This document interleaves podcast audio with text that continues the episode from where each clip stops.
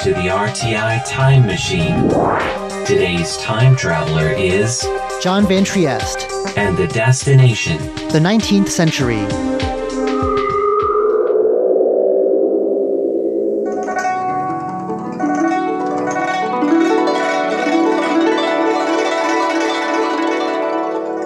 More than a century ago, it was said that Taiwan had three treasures.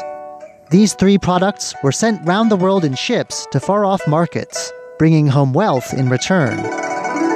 But two of these treasures, camphor and sugar, have long since dropped off the map, and now it's only the third, tea, that's still a true Taiwanese treasure today.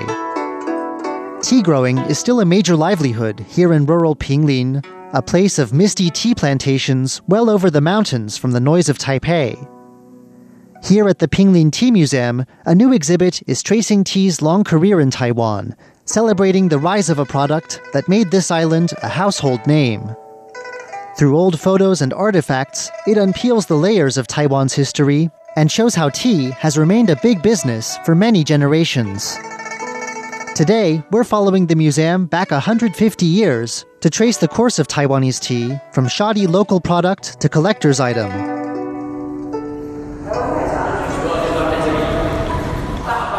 Looking back, the idea of Taiwan as a tea producer doesn't seem especially likely.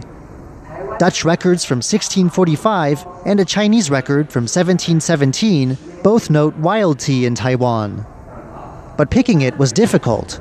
No one here knew how to prepare it, and not many people seemed to be drinking it either. Around 1800, a Chinese immigrant called Ke Chao brought seedlings with him from the mountainous interior of southeast China, and these took straight away to northern Taiwan's rainy climate. But this tea was something people drank on their own, and growing it was a side job at best. Even if it had been any good, there were obstacles to selling it from the beginning. As tea production grew during the 1830s, for instance, the imperial government forbade direct trade between Taiwan and foreign nations. It would have to be shipped to mainland ports for processing, but there it would be slapped with an import tax, so it couldn't compete. After the Second Opium War, though, the foreigners barged their way into Taiwan, forcing Taiwanese ports open to trade and prompting a search for profits.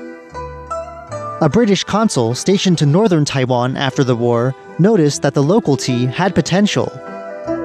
John Dodd was a British merchant who came to agree with this assessment. In 1865, he formed a highly successful partnership with Chinese businessman Li Chunsheng. At first, the low price of tea meant that just convincing local farmers to grow the stuff was a challenge. But the merchant's assistance, loans, and promises to buy the crop won the farmers over. Their first crops got good reviews, and in 1869, they sent tons of carefully selected Taiwan oolong to New York. The price shot up after that. Other merchants joined in the fray, and the tea production center these merchants created, now the Taipei neighborhood of Dadaocheng, swelled in size. By the end of the 19th century, it would become Taiwan's second largest city.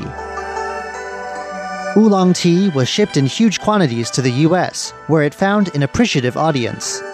But it wasn't the only kind of tea around. Scented Baozhong tea, developed after unscrupulous merchants put so much filler in their oolong that it couldn't be sold.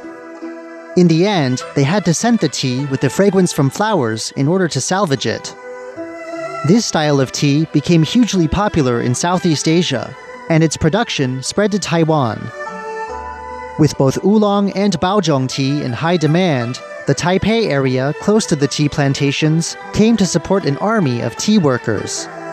There were tea technicians, tea processors, flower growers, flower hawkers, tea sorters, tea porters, tea agents, and at the top of it all, a few wealthy head merchants. Some have their life stories written on the wall here. These include Lin Weiyuan, a businessman extraordinaire whose jobs included running Taiwan's biggest tea firm. The profits from his various businesses made him Taiwan's richest man. To be sure, not all of Taiwan's tea was high quality. Northern Taiwan trade reports from the 1870s note that some of the tea was just plain below par. It was over roasted, under roasted, had too many stems, and all sorts of filler. But merchants like John Dodd, Li Chunsheng, and Lin Weiyuan made their names and amassed money.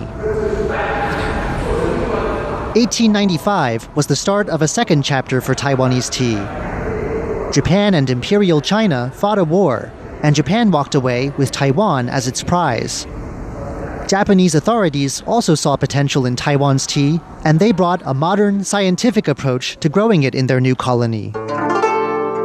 New strains were bred, cultivation was improved, and better processes and machines were brought in. During the 50 years of Japanese rule, the colonial government was also proactive about marketing the tea. They organized local competitions and pushed the tea at international expos and world's fairs. Here at the museum, there are certificates and awards for Taiwanese tea. There are souvenir postcards showing major tea areas on a map and stressing Taiwan's exotic palm trees and colorful temples. Then there are the ads, paintings of young women next to the words Formosa Oolong. For Taiwan, this was also the era of a new game changing tea, black tea. Experiments with black tea in the late imperial years hadn't produced the right results, but in the 1920s, it arrived for good. A Japanese researcher called Arai Kokichiro helped get the right plants from Assam in India to Taiwan's central highlands. Eventually, this Taiwanese black tea was selling well in London. Arai's timing was excellent too, Overproduction in India, Sri Lanka, and Indonesia had driven black tea prices down. Just as growers in these areas were agreeing about cutting production, Taiwanese black tea entered the scene and made up the difference.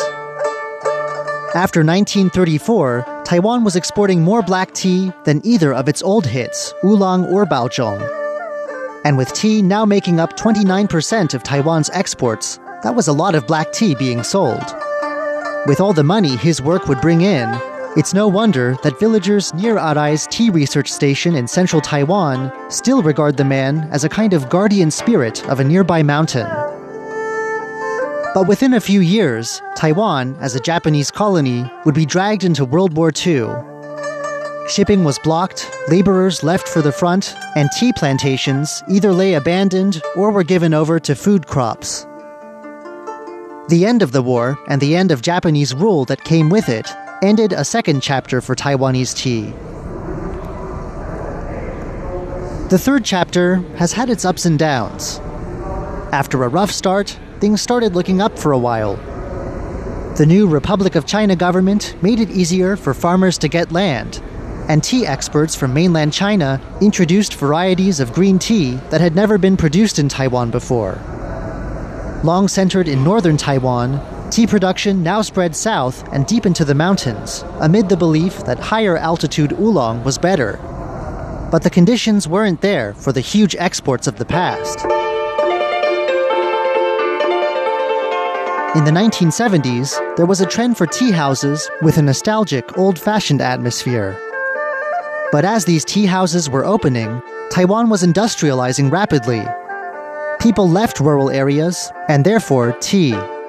Fewer people and rising wages also meant that Taiwanese tea wasn't competitive. The nail in the coffin came in 1985 with the decision to allow imports of tea. Since then, imports have surged. But local tea has adapted. Competitions have raised its standards, and rigid controls on how tea is made have been dropped, allowing farmers to be adaptable too. The result has been award winning teas that have fetched higher and higher sums, and that might even sell out within seconds of coming on the market. These limited edition teas are almost like collector's items. And of course, domestically, local tea brewed the old fashioned way still has its loyal fans among ordinary people. They're still drinking the oolongs, baozhongs, black teas, and other new types of tea, enjoying what's become almost like a wine map of local character and they still come to tea towns just like Pinglin here to try a cup of Taiwanese history. I'm John Van Trieste, and I hope you'll join me again next week for another journey through time.